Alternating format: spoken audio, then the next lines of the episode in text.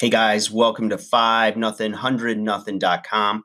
My name is Fugget and Fugget stands for Fittest Underdog Guru using intelligent tactics. And today I want to talk to my undersized underdogs about a couple of questions I've gotten recently and um, over the years as a personal trainer I've gotten in the gym um, almost on a daily basis is from men asking how they can get their chest to look cut.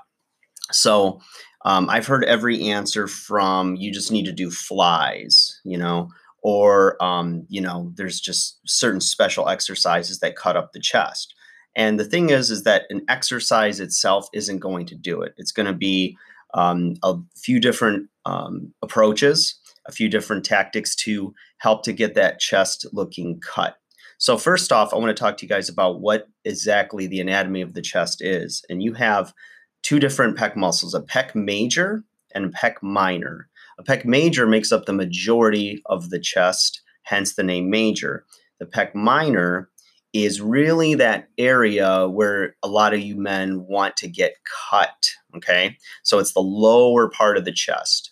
Now, it would seem to make sense that just training the pec minor would give you a more cut up look. So, like doing a, a decline bench press or pec flies um, seem to target, or dips seem to target that area a little bit more. Um, now, you could do a lot of that and, you know, make that the bulk of your chest movements in the gym. But the, the real problem isn't really developing the muscle. Just like doing a lot of abdominal crunches isn't going to make your abs show. You know, it's going to be lowering your body fat. So when it comes to the exercises, you know, I tell people to stay with the basics. You know, the basics are best. So, you know, the ba- uh, the basic chest movements are going to be anything from a machine to a barbell to dumbbells, what have you, and body weight push-ups. Um, all of those right there, any type of pressing motion is going to develop the chest and give it that muscle tone and more uh, tension, uh, uh, hardness, uh, have you underneath the body fat that you still need to lose. So, sticking with any type of chest press machine, uh, incline, the decline presses, dips, uh, just train that pec fully, you know, make it strong. You know, um, you're still going to get some secondary um, work in your triceps, the back of the arm, and the front of the shoulder, the anterior deltoid. So, sticking with those movements, you guys, things that uh, movements that are going to allow you to use a maximal load safely, you know, in that uh, rep range of if you're looking for power, you know, looking at five to seven reps, you're looking for hypertrophy or growth anywhere from eight and even up to 15. And there's not a magic number there, but you want to use a substantial load that's going to challenge you, yet you can still do with good form and without pain. So, you know, sticking to those basics are best, um, building up that chest muscle.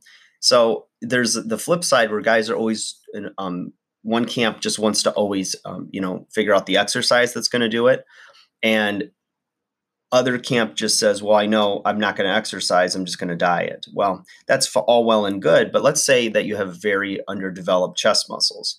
Um, think about if you take a um, bedspread you're putting on the sheet on your bed and, and it's going to tuck underneath um, the sheet that you sleep on not the not the top sheet.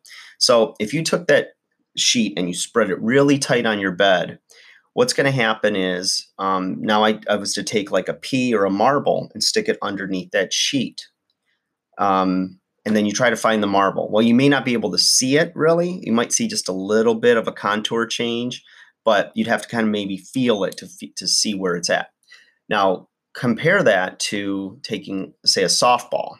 If you took a softball and you stuck it under that sheet, and then you stretch that sheet back over it, you're going to see that little bump. You're going to see a more pronounced um, curve. And that's how I equate that sheet being uh, your skin, the fascia around the muscle, and any excess body fat. So think about if you take uh, a couple of heavy comforters and you put it over that softball, you and you were to have somebody just jump on that bed, they may not see that softball now because there's all that extra excess tissue or the layers, fat meaning the covers if you take that those covers off you're going to see that softball. And so what I equate that to is that that those covers are your body fat. So when you tr- strip off the fat, you're now going to see the shape of the muscle. So some of you have a lot of muscle mass on you just need to lose body fat and some of you have no muscle mass and it's more like a marble under there and you need to build it up with a little bit of strength and build up to where you're almost like a softball under that cover.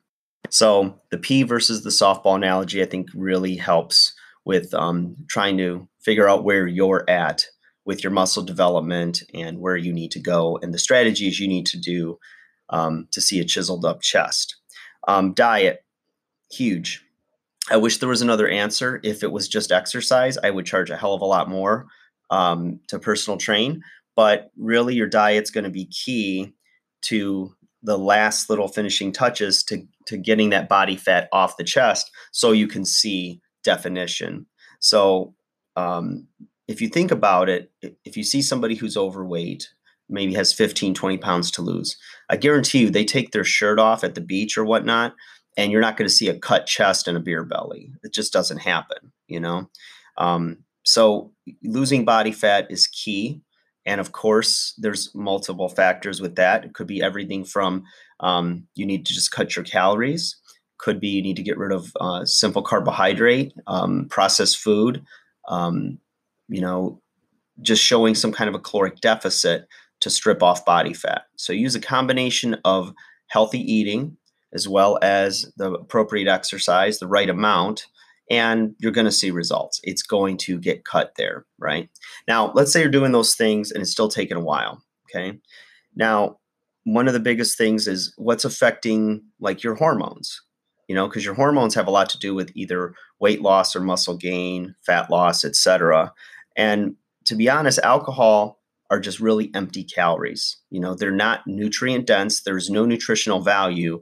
It doesn't sustain life.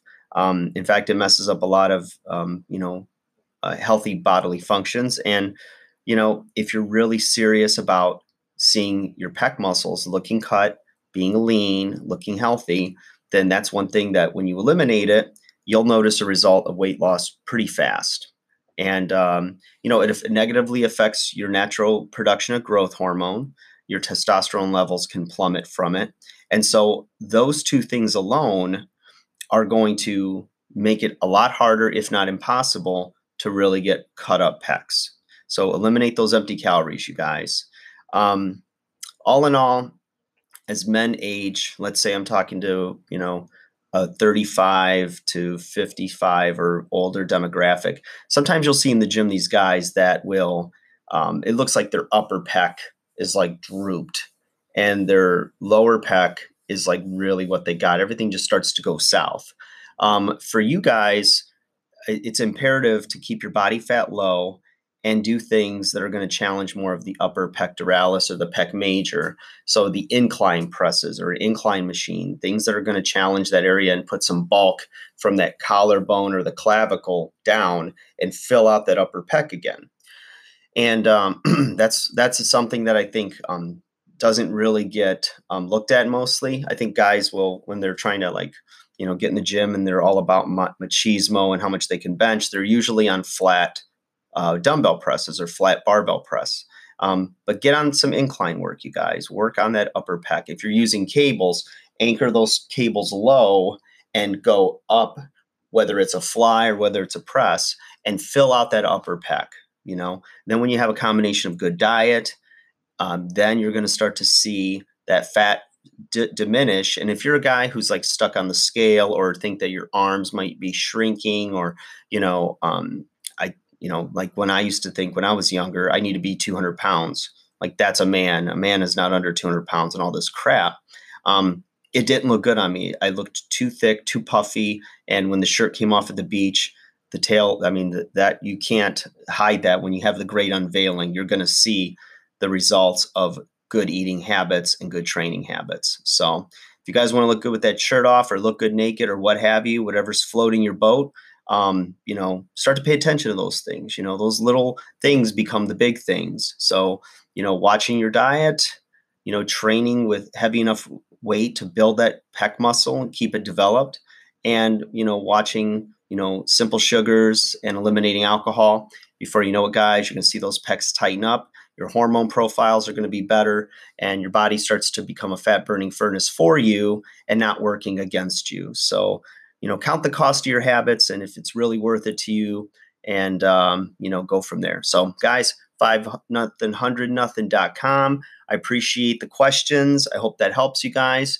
You get some before after photos or just want to shoot a story of success, please do. And any other questions, let me know in the comments. You guys have a great day.